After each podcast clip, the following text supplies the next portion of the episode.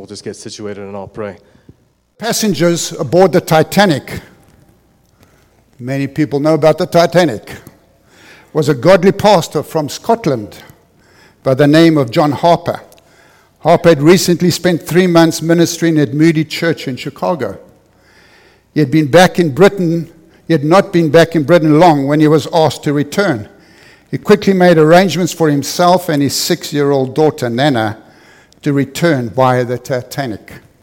The Titanic struck an iceberg on April the 14th, as many of us are aware, 1912. Harper wrapped his child in a blanket, told her that she would see him again one day, and watched her safely aboard one of the lifeboats. She actually survived. Once, and he ran up and down the deck as the ship was going down and saying, Do you believe in Jesus? Do you believe in Jesus? Receive Jesus, receive Jesus. That's what he ran up and down the. One survivor distinctly remember hearing him shout, Woman, children, and the unsaved into the lifeboats. Harper knew that believers were ready to die, but the unsaved were not ready. Harper then ran along the decks, pleading with people to turn to Christ. He called upon the Titanic's orchestra to play, Nearer, My God, to Thee. Gathering people around him on the deck, he then knelt down and with holy joy in his face, he raised his arms in prayer as the ship began to sink. He jumped into the icy water and swam frantically to all he could reach, beseeching them to turn to the Lord Jesus and be saved. John Harper then sank into the depths and passed into the Lord's presence. He was 39 years old.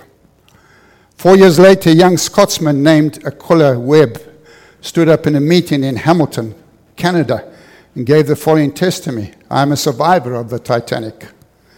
When I was drifting alone on driftwood that awful night, the tide brought Mr. John Harper of Glasgow, also on a piece of wood near me.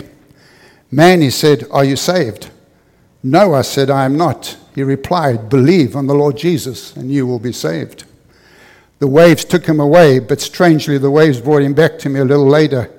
And he said, Are you saved now? no, I said. I cannot honestly say that I am. He again said, Believe on the Lord Jesus, and you shall be saved. And shortly after, he went down, and there alone in that night, and with two miles of water underneath me, I believed, I am John Harper's lost convert. Amazing history doesn't record that. They focus on everything else. And I some one times wonder when these big things happen and was a tragedy, don't get me wrong, the way God views things. It's different to the way man views things. Just thought I'd encourage you. Bless you, John Harper. One day you will meet him.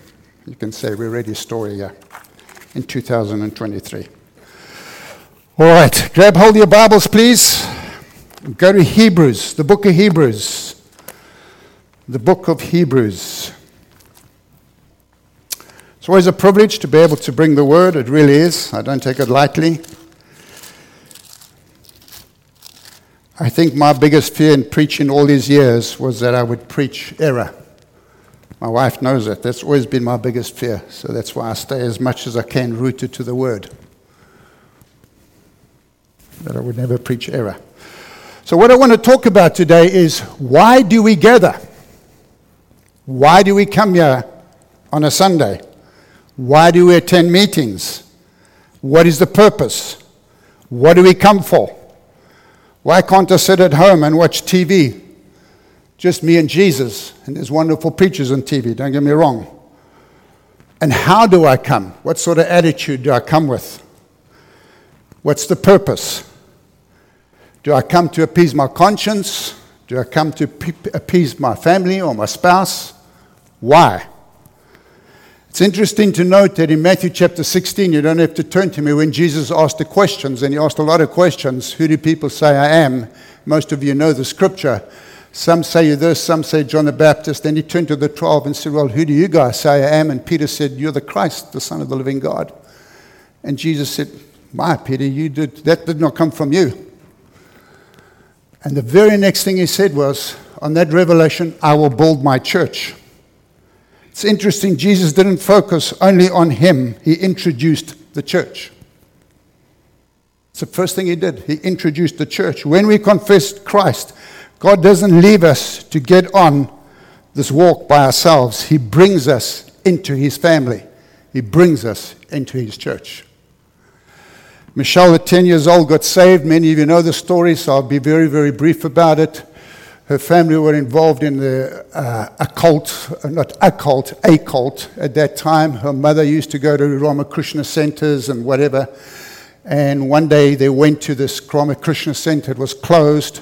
So the leader of that particular group said, Well, let's go to my house. They went to their house and they were all there saying a mantra. And Michelle went to the leader and said, What do I do? I'm 10 years old. I don't know what to do. I'm too young to, in a sense, get a mantra. So the gentleman took some time and thought, he said, Well, why don't you just say this, Lord Jesus Christ, Son of God, have mercy on me? Exactly opposite of what they were doing because they were calling on a demonic God. So Michelle did that, but she did it with all her heart. And in doing that, the presence of the Lord came upon her and joy came over her, and she had to control herself from laughing. And everywhere was going, ooh, and she wants to laugh and dance and go crazy. That night she had a dream. She had it two nights in a row. And she was walking on this island, and Jesus was holding her hand. And she just thought about it, and he knew what she was thinking mainland. And Jesus said, It's okay, you're with me. And they just walked around the island. They walked around the island. I was 10. I don't know how old you were when you went. 23, 13 years later. Michelle never understood church and Jesus because we never went to church. They didn't connect. So the first time she walked into a church, it was United Presbyterian Congregational Church. I mean, it was just. And the pastor, a great guy, gave an altar call. So Michelle went up. It was Pentecost. And in a sense, she publicly declared what had already happened in her heart. And the next few days, she had the distinct impression she was now on the mainland. She was now with God's people, His church. He looked after her until one day he could be Church is very important to the Lord. It's what He's coming back for, His people. Together, His people, every tribe, every language, every tongue. And so, that's why, why do we attend church? Why do we come here? And we know that church is not the building. I mean, many of you know this. The church is you and I. This is just a building so we don't have to stand out in the heat. This is not. And I know we say we're going to church, which is in a sense inaccurate. You are the church. Wherever you go is church when you're with other believers. But we need to come together from time to time. And it's interesting in China, when the persecution was so strong, there's a book called Heavenly Man. We read it years ago. And they weren't allowed to meet because fear of persecution. The Holy Spirit will tell people in a certain region where to go, what time, what day, and people would meet. And they would wait for the Holy Spirit to tell them, go down this street, turn left, go there. My people are meeting there. And that's how they met. Brother God, because why did the Lord do that? Because He wants His people together, to come together. Because there's things that happen in our togetherness that cannot happen when you're by yourself. There's an anointing, even today, there's an anointing in the worship that you cannot experience when you're by yourself. You cannot. It's important that we come together. Anyway, let's go to Hebrews. I'm running ahead of myself. Hebrews, did I give you a chapter yet? I didn't. Oh my. All right, Hebrews chapter. Can you believe it? Chapter 10. Chapter 10, verse 19. Therefore, brothers, if you haven't got a Bible, please get it on your phone or your iPad or whatever it is. Hebrews chapter 10, verse 9. Therefore, brothers. Now we need to ask. I remember reading Derek Prince when he said, whenever you read therefore, find out what it's there for. In other words, you've got to go back and get some context. And I'll give you a brief context. The author of Hebrews has taken five chapters to explain the supremacy of Christ. That he is the priest, he is our great high priest compared to the Levitical Old Testament priests. They died he lives. So he's our great high priest. The other thing was explaining the supremacy of the new covenant, the New Testament. If you put your finger where you are in Hebrews chapter 9 and go to Hebrews chapter 7, this is what he explained in verse 20, verse 20. And it was not without an oath. Others became priests without an oath, talking about the Old Testament. But he, Jesus, became a priest with an oath when God said, The Lord has sworn and will not change his mind. You're a priest forever. And because of this oath, Jesus has become the guarantee. Underline that down to Genesis the guarantee of a better covenant. Now, there have been many priests before, since the death prevented them from continuing office. But because Jesus lives forever, he has a permanent priesthood. Therefore, he is able to save completely or to the uttermost those that come to God through him because he lives to intercede. So that's part of the truth that the author of Hebrews was trying to show these people. The next one is trying to show that in the Old Testament, the Israelites approached God at Mount Sinai with fear and trembling. Exodus 20 tells us that. But believers can approach God with boldness because we have the righteousness of Christ by faith. We don't have to approach Him in trembling or fear. The other thing he was trying to tell them is the high priest passed away or passed through the veil to get to the most holy place, which is the presence of God, and only once a year. Once a year, where we can come daily into his presence because of Jesus Christ. Daily. New believers enter the presence of God through Christ's body, meaning his sacrificial death that Dwayne talked about. And then believers have a high priest who, having been tempted himself, can sympathize or have compassion with our weaknesses and perfectly represent us before God the Father. So if you go back to Hebrews chapter 4, I'm just trying to give you a context. Verse 14, this is what it says. Therefore, it's another therefore.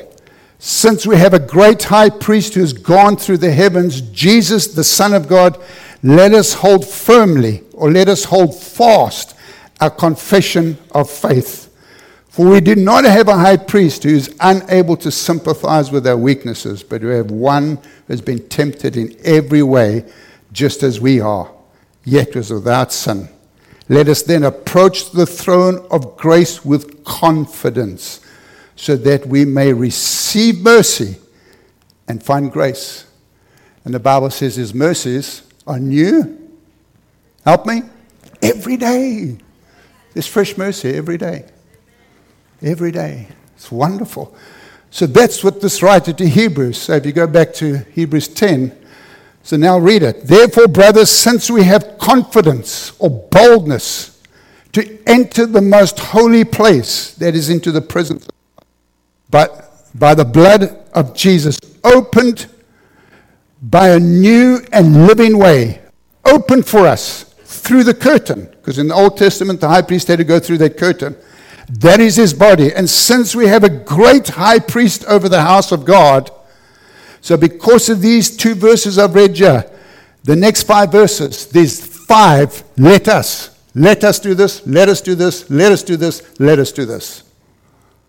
And the first one is let us draw near to God with a sincere heart. Let us draw near to Him. He welcomes us. The writer is encouraging us because of Jesus. Let us draw near to God, full assurance of faith, having our hearts sprinkled to cleanse our hearts and to cleanse our guilty conscience, and having our bodies washed with pure water. Next one. Let us hold unswerving hope. I think this battery is dying. To the hope we profess let us hold unswervingly, unflinchingly to what we declare. Because what we declare today is we're declaring the future hope we have when He comes back or when He takes us home. and Unswervingly to the hope, for He who promised is faithful.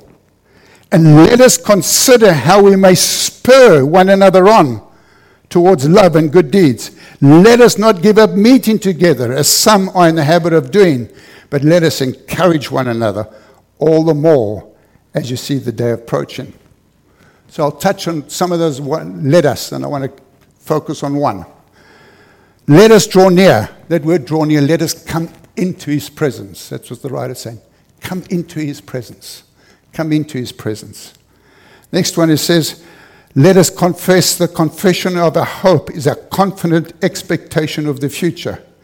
The next one says, Let us spur one another on to love and good deeds. Love and good deeds need to be spurred on, to be encouraged. That word spurred on gives the Greek context of forcefully, forcefully speaking to someone to impact believers, to encourage them to live in love and good works. It doesn't just happen. We need to encourage one another into that. And then verse 25a, let us not give up meeting. I'll come back to that. And verse 25b, let us encourage or exhort. The New King James says exhort, means coming alongside and inspiring one another with truth. That's what it needs. So, let's focus on the one. Let us not give up meeting. Why do we need to come and meet? Well, the Bible's telling us clearly. What is the purpose? first and foremost, to worship God. That's why we come together, to worship God. God is worthy of our corporate worship. God inhabits the praises of his people, as he did this morning. God inhabits the praises of his people. Worship is 165 times in the New Testament, born again is only three times. Yet it's so important. We have a glimpse from the Bible, if we read Revelation, worship in heaven. We actually can glimpse into the heavenlies. So if you go to Revelation chapter 4, you all still with me? All right, hallelujah. Revelation 4, verse 8, 8 to 11.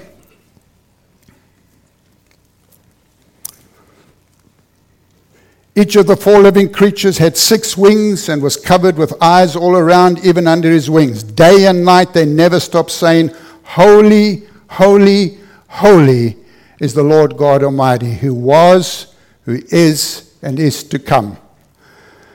Whenever the living creatures give glory, honor, and thanks to him who sits on the throne and who lives forever and ever, the 24 elders fell down before him who sits on the throne and worship him who lives forever and ever.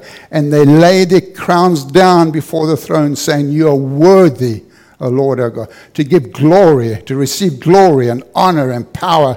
For you created all things, and by your will they were created and have their being. Let's go to chapter 5, verse 8.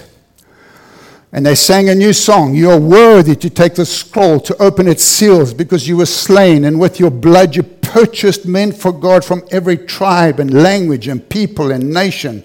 And you made them to be a kingdom and priests to serve our God and they will reign on the earth. And then I looked up and I heard the voice of many angels, numbering thousands upon thousands, and ten thousands times ten thousands. They encircled the throne and the living creatures and the elders. In a loud voice, they're saying, Worthy is the Lamb who was slain to receive power and wealth and wisdom and strength and honor and glory and praise. And then I heard every creature every creature in heaven and on earth and under the earth and on the sea and all that is in them, saying, To him who sits on the throne, to the Lamb, be praise and honor and glory and power forever and ever and ever and ever and ever. That's a glimpse into heaven, people. And what I want you to notice is where's the focus?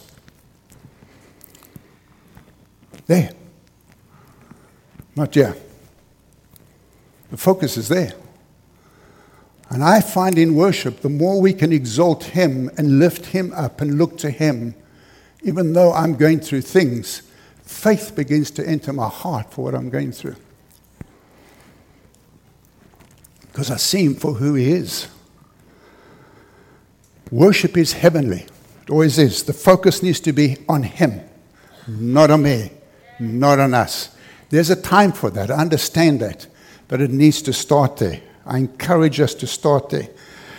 Uh, when we go on vacation, I try and find a book that I can read that will stir me. And so I got hold of this book called The Way It Was. It's actually written by Carol Wimber. It's about John Wimber. How many of you know who John Wimber was? All right, a number of people. God really used this man powerfully. And this is what she writes about John. He was a musician, he wrote music for the Righteous Brothers. And he's, he was actually, he played on the band, but he actually wrote most of their songs. And they were the supporting actor when the Beatles came to America. So they were really going places. And then he got radically saved. And I don't know how long after he got saved, the Lord spoke to him. He said, I want you to take all that music, put it in your pickup, and go and dump it. So he did. He went and dumped a lot. And out of that, vineyard worship was birthed. Isn't that amazing? That has gone worldwide. Worldwide. And he wrote a lot of their songs. An unusual combination in reality. The musical talent, this is his wife writing about him, without the prima donna attitude. And I believe John made possible the prominent place the worship leaders had in the vineyard just by being who he was. he couldn't be moved by the worship leader's need to express himself through the music. It isn't about you, it's about Jesus, and your only job is to lead the people to him. That's what he kept telling his worship leaders.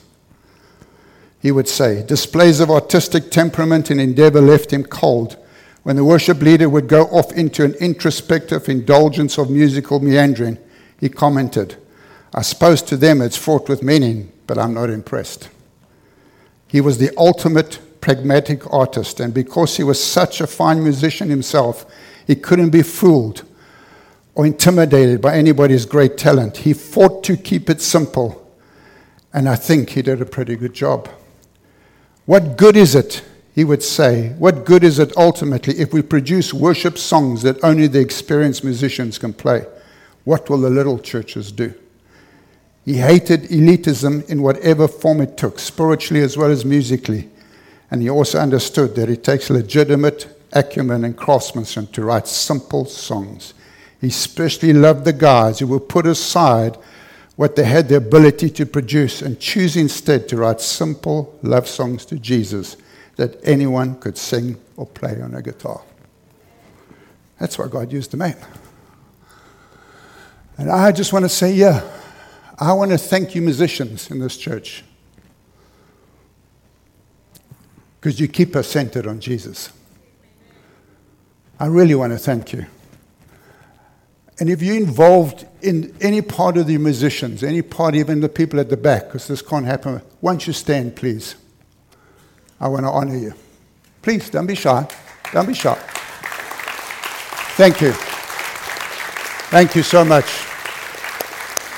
Thank you for your sacrifice. And I thank God for your musicians. I really do.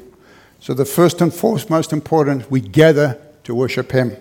It includes adoration, praise, thanksgiving, proclamation, kneeling, shouting, clapping, dancing, singing. God wants us to enter in all expressions of worship. And I know when the first when I first got saved, and uh, I didn't understand the whole thing about lifting hands. And then when I saw somebody else do it, that encouraged me to do it. That's what happens. You see somebody else enter an expression of worship, and it encourages you to begin to enter into your expression of worship, which is delightful. That's why we need one another. Number two, got 13 minutes left. First one is to worship God. Secondly, why do we come together? To hear from God. He has a lot to say. And we need answers in our own lives. We carry stuff, we're dealing with stuff. Life has come at us. And so we come with a listening ear. I encourage you, come when you come on a Sunday, come to hear the Lord. Come to worship Him and then to hear if He speaks to you. If there's something the preacher says that grabs you, write it down. He's speaking to you. That's what He's doing. He's using a human vessel to communicate something to you. And there's no human vessel that is perfect, but that's what He chooses to do. Come eagerly to hear Him. Then we'll know what we need to stop, what we need to lay down, something or what we need to take up. God gave exact measurements to Noah to build the ark, exact to the millimeter. God gave exact measurements to Moses. It's amazing. And he gave exact measurements to David to build the temple. He's able to give us exactly what we need. So I encourage you, come with a listening ear as you worship. Number three, to cooperate with Him. These are very simple. To cooperate with Him. Unfortunately, we have become sermon analyzers and worship analyzers instead of listeners and come in with a heart. And when I come and analyze, I become a spectator rather than a participator. I encourage you, who's ever standing here doesn't have it all together. They're also working through stuff. And so sometimes it doesn't come across the way they would like it to come across. It's one of the things preachers struggle with. It's called Blue Mondays. Last time my wife preached, she came home and sorry, I don't mean to throw under. She just said, Gee, I should have said that. And I, should. I said, Don't go there, Michelle. Don't go there. Don't go there. Everybody that stands there, or anybody that leaves says, I should have done this, or I shouldn't have done That's the reality of just dying to self. And whoever stands here is doing the best that they know how. Let's hear what God is saying through them. That's what I mean, rather than analyzing how they're doing. Hello? See, it comes with a different attitude. So I encourage you because He wants us to cooperate with Him. Learn to cooperate. Write down what Grasby, write down what He says to you. I encourage you. Next one. We come to be changed by Him. So we come together to be changed by Him, to not to go home the same. Trust He's ministered to us, or He's encouraged us, or given us a word, or said something to us, or we were just caught up in his presence. And we and how many people, be honest with me, I don't answer this question without. You don't have to put your hands up because you wake up on a Sunday and you think, oh, the last place I feel like going to is church. Then you come, and when you go home, you say, thank the Lord I went, because you leave differently. That's the point.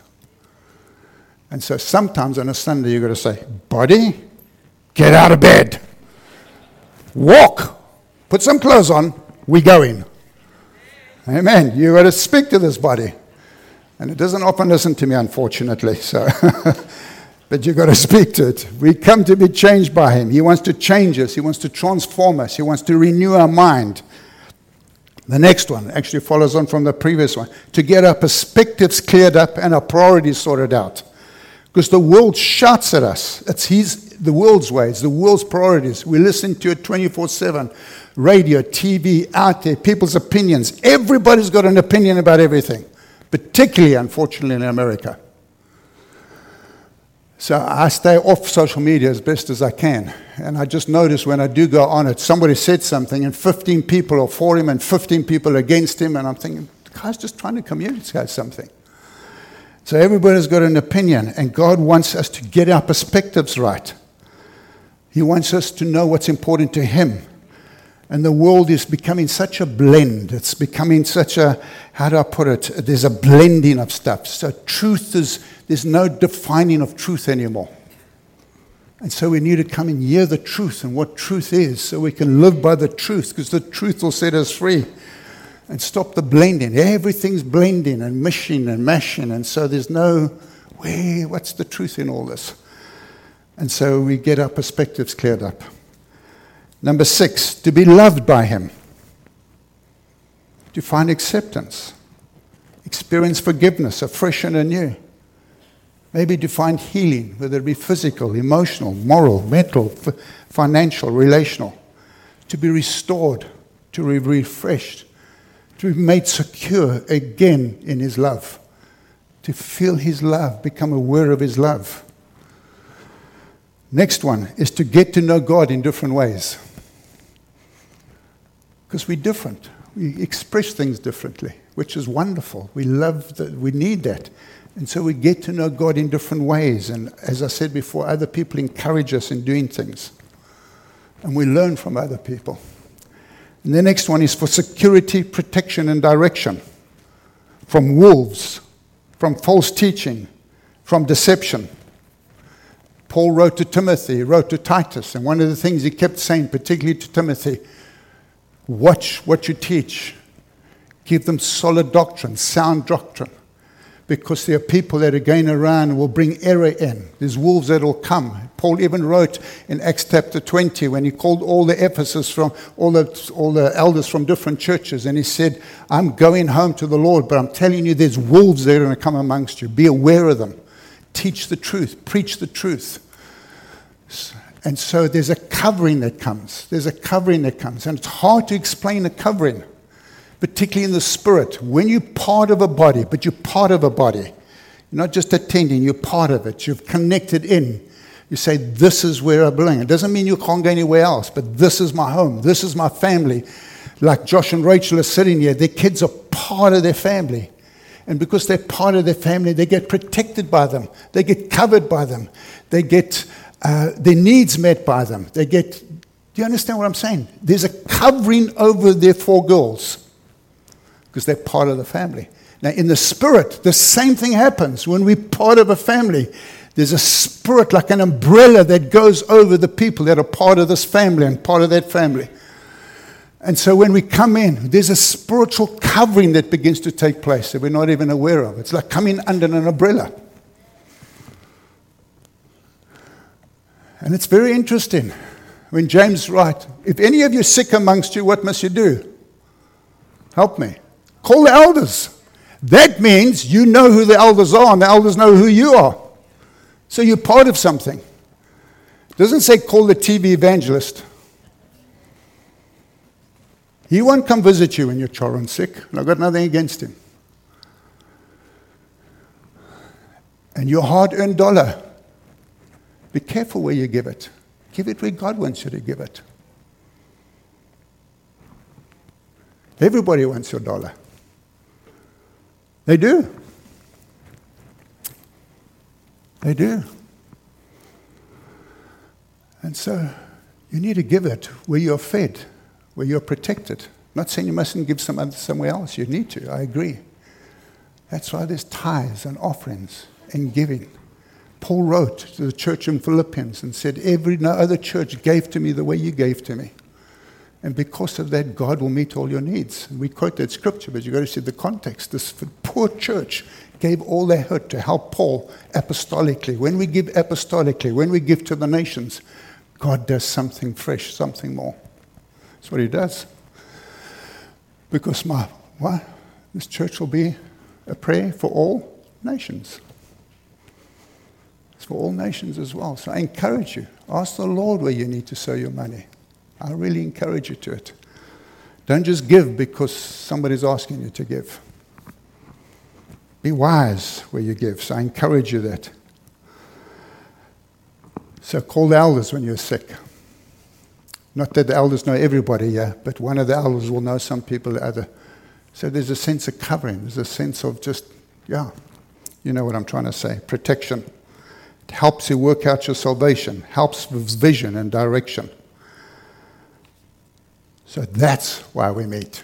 All these little simple points. That's why we come together. That's why we're together. Isolation from fellowship takes away life and it will take away fullness. That's what it'll do. And so we've got three minutes left, and I would like to do this. I want to read the scripture to you. Let us consider how we may spur one another on towards love and good deeds, and let us encourage one another all the more as you see the day approaching. So, the way I would like to end today, I want you. Do you want to say something, Michelle? Okay, come and say something, please, my dear. My wife's got certain hand signals. When she going like this, it means stop, stop, cut. I never do cut, that one. Cut. yeah. Um, I just felt as I was sitting there that, you know, um, the enemy does not want us to meet together because together you're stronger. You just are. Yeah. And it's, he does everything he can to stop us meeting. And the thought that came to me, and I really believe it's the Lord, is that in persecuted countries, he stops them through fear and control. You know, Uganda, a country in Africa many years ago, was one of those nations. And they were not allowed to meet and anything like that, extreme persecution. Eventually, a new government came in, it was Christian. The church had multiplied, I think, like at least 10, 20 fold, the went, underground Went church. underground, but it multiplied. But nobody, the people did not stop meeting. It might have cost them their life, but they didn't stop meeting. In first world countries, it's convenience. and it's what I feel like. That's the way he comes to us. Gee, today I'm really feeling tired. I think I must just sleep in. I'm not saying there aren't days that you must do that. I'm not, it's not about legalism. But just see why. What is it? And it's just what I felt.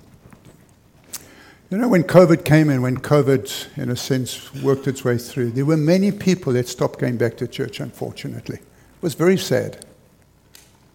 Very sad. Isolated. And I know people have got hurt. Let me encourage you. If you've been in any church for more than three months, you will be offended. Get over it. And you know what? Another three months' time, you'll be offended again. Get over it. I encourage you, get over it. Work it through. Work it through, because that will stop you coming. We cannot live with offense. We live in the past. That's what offense does. I really encourage you. And if you need to work it through and you need somebody to help you with it, that's fine. I'm willing to help you if I can. But I encourage you. How, your biological family, you get offended by your brothers and sisters and maybe even your mom and dad. But you can't walk out of them. You've got to meet them at Christmas. And the auntie you don't like, oh dear, I've got to, yeah. Don't let offense stop your meeting. I encourage you. Please don't. And those of you that attend home groups or growth groups or whatever we call them in this church, hallelujah. Keep doing it. It's desperately needed. Desperately needed. We need to encourage one another. So, the way I want to end, I want you to think about someone you want to encourage today. Hopefully, it's somebody sitting here. And when I say go, go up and encourage them. Don't flatter them, just encourage them. People need encouragement. I encourage some of you to encourage the children's church workers. It's not easy. Go and encourage them. Thank them. Thank the person next to you for coming, that you could worship with them. Go and encourage someone. I encourage you. And if nobody comes to you, that's okay. The Lord will encourage you. He really will. Think about it. Just take a second. Lord, is there somebody you want me to encourage? Maybe there's somebody on your heart already. And if 10 people come to you, that's wonderful. Just wait your turn. And if you can't get it, you can send them an email or a text. Love one another, encourage one another, uphold one another, protect one another, help one another, walk with one another. Amen.